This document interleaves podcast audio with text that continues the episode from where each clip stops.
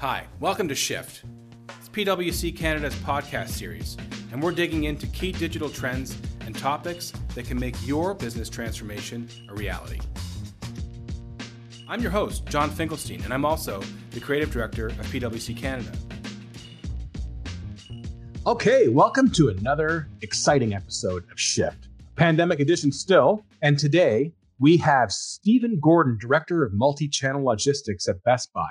And for those of you who know me, you know I love tech, you know I love gizmos, and you know I love retail and supply chain, as it turns out. So we're going to be talking about some really interesting stuff today uh, with Stephen. Welcome to the show. Thank you. Nice to be here. So, Stephen, maybe you could do us a little little favor here, and um, you know, for those of you who don't know you, uh, maybe you could just take a second and just tell us a little bit about what your role is at Best Buy and a little bit about yourself. Sure. Currently, I oversee most of the supply chain functions at Best Buy, including transportation, distribution, and also e-commerce fulfillment and delivery. Um, I've been with the company um, 27 years, so through that time, we've seen a, a lot of different shifts um, in the organization. Uh, we uh, we started off back in 1993 with uh, Future Shop, mm-hmm. and then um, as you know, Best Buy came in and, and purchased Future Shop, and we basically carried on with a kind of dual brand strategy, and then uh, we consolidated the brands uh, a few years back there. So there's been a lot of different um, transformation within the organization, um, and I've obviously been um, a big part of that during the last 27 years. Oh man, I have to imagine so much has changed in last year. I mean, uh, that's probably the understatement of the year. I get it, but to work in retail, uh, to be someone who is responsible for logistics and supply chain and last mile and all this stuff. I mean, the playbook must be thrown out, no? You know, obviously it was, you know, unprecedented, uh, the shift that we went through last year. But I think it, as an organization, we've always been focused on continuous improvement. We've always been focused on, you know, keeping everybody on their toes to, to change and mm-hmm. transform. So I think that really helped us uh, last year. But it was it was a it was a challenging year, uh, definitely from a last mile perspective. Unbelievable, yeah. I mean, well, let's talk about that for a second. So I, am I'm, I'm really curious. You know, we've, we've had a few guests on now since uh, well, it's been a year, I guess, since the pandemic started, and it's always really interesting to kind of hear how large organizations handle it. I mean, we, we've talked to to Telus recently about you know how they were approaching you know networking and all this kind of stuff. So the pandemic hits Stephen like what did you guys do right away? How what how did you put sort of employee and and staff safety first? This must have been like uh, a real shockwave. Obviously yeah to your point you know the safety of our associates employees and customers was the top priority and, and we used that in every decision that we made the past year. But you know right right at the beginning um, you know the, the environment was changing extremely fast. Hey stephen i'm curious you know when you guys were thinking about you know, shifting the way you do business, your operating model, meeting customer expectations, et cetera. What was the reaction from the staff when all this went down, your employees? Because, you know, at PwC, we obviously talk and do a lot of work on the employee side as well. And I, I'm just wondering, maybe this is just anecdotal, I don't know, but what was it like with all of your associates and, and, and the people working within in, in your stores as their roles changed, as uh, safety became a greater priority? Was there much dialogue back and forth between uh, the stores, the staff, and head office? Yeah, I mean, and I think that was one of the the critical things for us in, in how we we managed to um, survive and, and prosper in this environment is that it, it was open communication. Uh, you know, we, we basically cascaded information on a you know hourly, daily basis to the associates to let them know you know, here's here's the operating model, or here's the things that we're trying to accomplish, and, and here's what it means to you.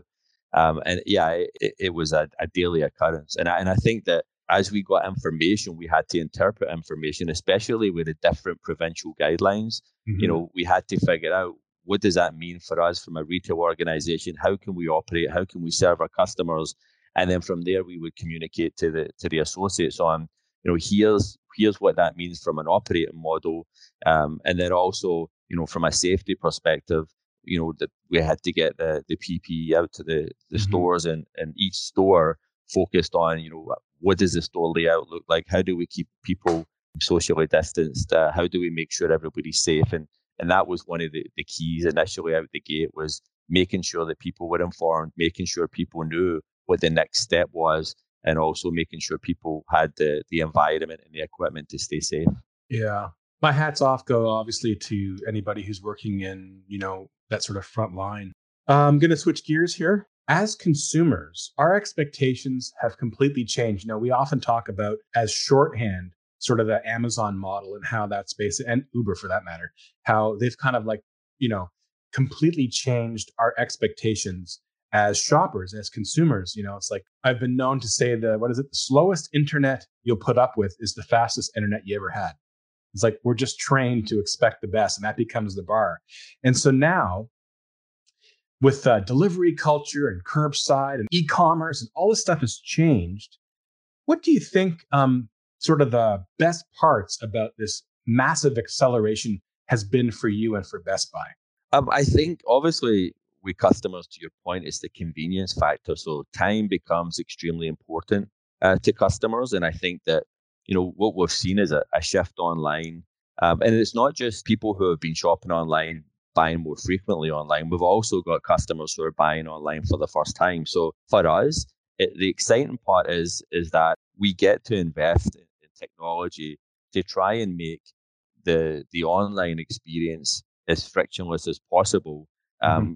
Kind of what we've done in, in the brick and mortar retail for, for many years is, is try and refine that process, standardize that process, so the customer has the same experience each time they come into a store, regardless of the store they come into.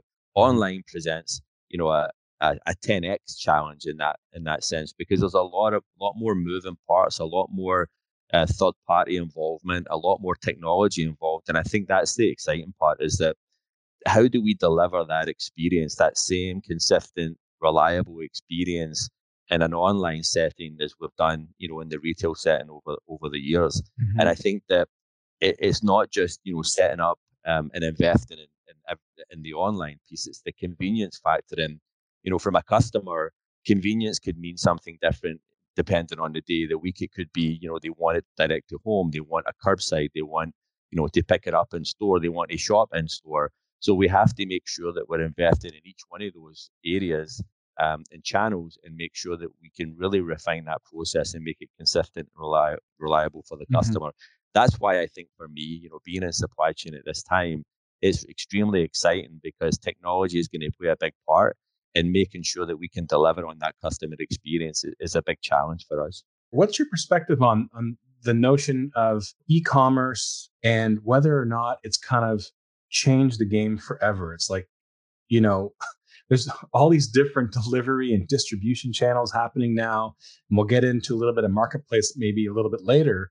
But what do you think is stuck? Do you think people are gonna are gonna go back to as much brick and mortar, or do you think you know this this time has changed it for good well i think that the feeling was always that canadian online was underserved and, and we weren't growing as quickly as a lot of other countries and i think this pandemic has really pushed that forward and accelerated online but again if it's if it's delivered consistently and reliably i think that's going to stick uh, people are used to that convenience. You know, we'll continue to invest in brick and mortar and, and again, deliver the experience as, a, as the customer demands evolve. You want to go to the store uh, for an experience that you can't get by, mm-hmm. by interacting online, you know, whether it's a, a high touch purchase like a, you know, a connected home package or, you know, a sound system or home theater or an appliance, you know, when you're spending thousands of dollars on an item, I think that in-store experience is still a viable experience and will mm-hmm. still continue to be important to customers.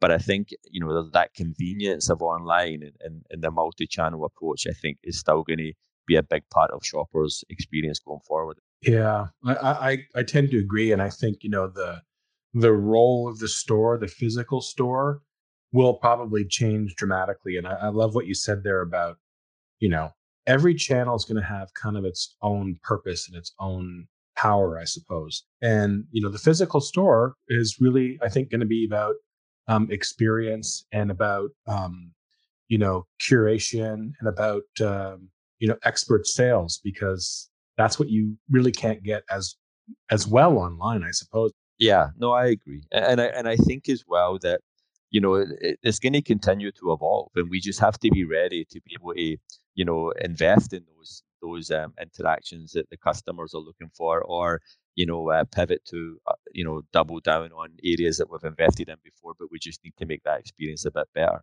I think the store, you know, the store is a is a focal point for the customer when you think about services going in, you know, and you know, getting your a diagnostic on your laptop or mm-hmm. or you know even returning product. I think having retail to, to take your product back if if the product doesn't fit uh, what you're looking for is a real good convenient way to to get that product back and, and find something that you know fits fits your needs better. Totally, yeah. So as a director of multi-channel logistics, I'm curious, you know, like what what do you think? What was your biggest challenge when all this thing went down? I think the, the biggest thing initially was keeping operations running. One of the major challenges we had was the fluctuations in volume as the stores you know, started to um, close initially. A lot of the volume went online, which is a different dynamic. Mm-hmm. Um, and then as the store started to open up, there was there was more of a balance there. Um, and then I, I think that one of one of the key things was you know the innovation, you know, optimization, you know the, the pivot as we change business. I think from our, our logistics and distribution environment, we've always focused on continuous improvement. We've always focused on making sure that we're we're bridging the gaps, we're improving day to day processes and we're getting the associates and the people on the front lines involved in those changes. The leadership had the faith in the associates, the associates had the trust in the leadership, and we were able to make those changes quickly um, as as things changed. Mm-hmm. Well, speaking of peak volume, this was the first COVID holiday. that I can't even imagine the stress that was around that. Yeah, I think you know we probably uh, realized, you know, a couple of months into the pandemic that you know the, the Canadian, you know, network from a last mile perspective, and even for, from our perspective, fulfillment um, and delivery was was um, going to be a challenge. You know, yeah. with, with the type of growth we were seeing, and then you add kind of peak volumes on top of that. You know, we knew that we had to start planning, you know, early to, be able to accomplish um, and get through get through that uh, volume. So you know, again, we talked about before. One of the key things for us was to accelerate the technology roadmap. We we had um, you know uh, fulfillment stores, or we had stores, um, 131 or so stores, but we didn't really use them strategically for fulfillment to the customers. So what we what we had to do was um, was look at technology and see how do we engage these stores where these stores would be closer to the customer. Mm-hmm. So rather than ship it from one of our fulfillment centers, you know, if you're a customer in Victoria, how do we leverage that store to get that product to you quicker? And mm-hmm. um, you know what what what that accomplishes is it it, it not only accomplishes a, a quicker, more efficient delivery, but it takes that volume away from the national and regional processing centers that the, the, the, carriers were having the biggest challenge with. The other thing was, you know, we, we had to try and come up with tools that allowed customers to interact with it without necessarily going into the store if it was a, an easy purchase um, for the customer to make. So quick and easy pickup for us was a prepaid model. Before we just had a reserving pickup where you could reserve it, but you still had to pay for that product in store, yeah. which again was time in the store for the customer. Mm-hmm. So we looked at this quick and easy pickup, which prepaid pickup in store, you've already paid for it, the transaction's easy. And then that allowed us to take a look at something like curbside. So now that the customer's paid for it, can we deliver that product to the customer's car? But we also had to, you know, look at, you know, how do we promote these services? So promoting contact contactless convenient options like curbside and, and prepaid pickup to the customers, planned early receipts coming into our distribution center so we could get the store stocked up early. And then obviously once that's all done, we're encouraging customers to come in and shop earlier uh, so that we can spread out that Black Friday, Boxing Day peak and try and have it more um, you know, a monthly promotion as opposed to a, a weekly or a daily promotion. So hmm. those were all the things that we kind of thought about, you know, as the pandemic hit, and we worked and kind of built towards those um, to try and get us through the, the peak periods. I, I can't even imagine the uh, the the mayhem that might have been um, without a lot of planning because it's I, I just have to think it's just so complicated sitting in your sort of chair. So being able to rise to the challenge on the delivery window, the speed, the volume. I mean, I even read that there, you know, some organizations were partnering with uh, with Uber and Uber Eats for delivery because they just didn't know how else to do it. Yeah, and you know when you think about it, you're totally right that you know at the end of it all, you know, especially in supply chain, supply chain is one of those areas that uh, you know if people don't hear that there's a problem, then they think everything's okay. But if we didn't put these things in place, and you know, it's just it's a, no, a normal year with the growth that we experience would have been a challenge in itself. Mm-hmm. But the fact that we had to kind of transform the network, add all of this technology and capability to meet the volume at the peak period was a testament to everybody that, that we worked with and also the people on our teams to, make it happen, right? And, and I think overall, we delivered a very similar experience than we did last year. Um, you know, as far as the number of days to deliver, right, and all the kind of delays and stuff we had in the network. Uh, but the growth was significant, and I think that was a that was a big win for us. Um, what one of the things as well, I, I, think, is you know as we talk about what did we learn from from the pandemic, and you know we, we talked about continuous improvement and how that set us up in order to pivot quickly from our own uh, staffing perspective. But we we uh, leveraged some strategic partners that we had built up over the year. You know, we, we worked with these partners as far as um, carriers are concerned. We communicated with them, we innovated together, we shared information with them. I think that, that those partners are the partners that come and help when you need it most mm-hmm. and, and don't underestimate the value of, of working with these partners on a daily basis and more more of a kind of win-win scenario, not just hey, I'm paying for a service, here's what I want for that service, but mm-hmm. how do we work together to take costs out of the network and also deliver a better customer experience. And I think we leveraged those partners during the time of need and they came to our assistance and, and helped us out in that sense. That's amazing. I was reading somewhere else too, but you know, about you know, Gen Z and online versus boomers and that kind of stuff. And I was wondering what your take is on um, assortment versus availability. And I thought it was very interesting personally how people um, are more interested in the things that are in stock versus the things that they may necessarily want. You know, they would they would choose availability over choice. How, how do you respond to that as someone who's into and runs, you know, supply chain and delivery and all this kind of stuff? That's good. from, a, from a supply chain perspective, you know, you know, for, for us to sell the product that we have available, and you know, we want yeah. the customer to get the product that's available um, as close to their home as possible. So I, I think it's a good thing for us. Um, I would also say that you know you're saying with the the Gen Zs, I think there is a there is a an eco consciousness there as well. That you know when you take a look at these networks we're building, you take a look at the growth in e-commerce.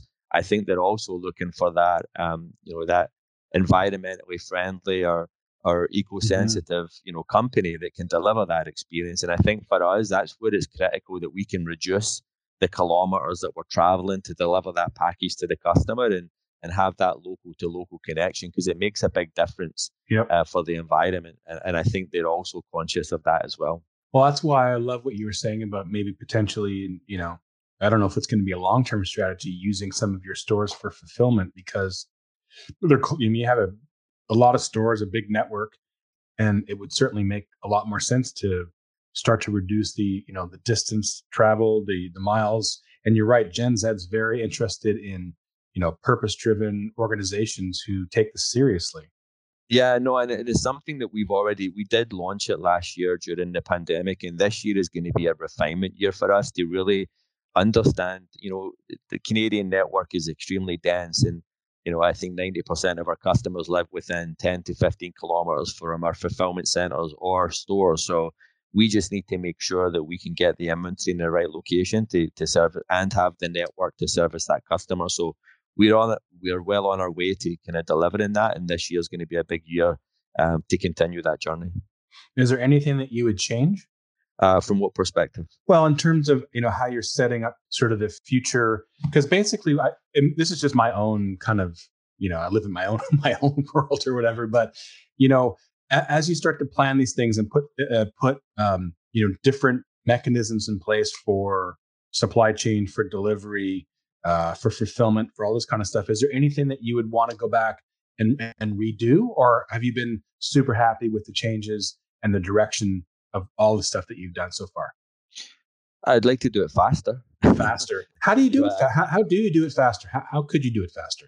I, I think it's technology. I, I think it all comes back to you know, again, we're we're a retailer, you know, and now we're transitioning to a, a multi-channel um, retailer that has to have all their systems interacting and talking to each other, and sometimes making a change, um, you know, to add a carrier, or add a level of service, or direct orders to a certain location is, is quite complicated. So I think that you know, as we go through and and we kind of uncover uh, the technology needs, it, some of it's quick and some of it's going to take a bit longer. And I think that we're moving at a pretty decent pace. That's why it's exciting to be in supply chain at this time because it's an extremely complex network to set up and it's extremely complex to deliver that experience to the customer.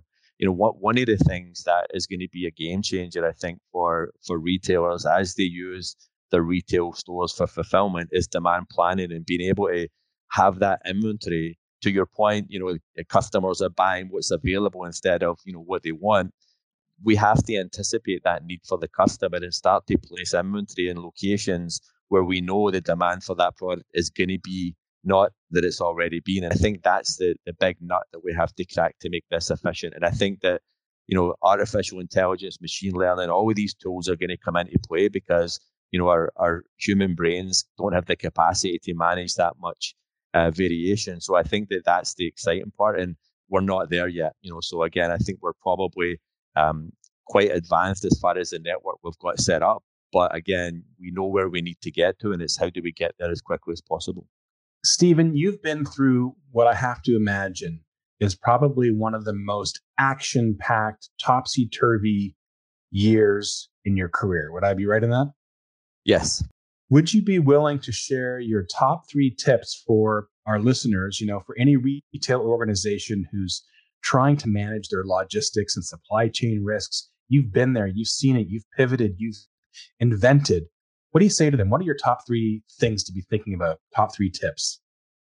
I think one of the things that was was really big for us is is having uh, accurate and timely data. We we've got uh, like any organization tons of information flowing from multiple different systems, but how do we get that all in an area where we can consume it assess it and then make decisions. So I would say, you know, have accurate and timely data allows you to make quick and fast decisions. Um, but also, when you make a decision, it allows you to measure the impact.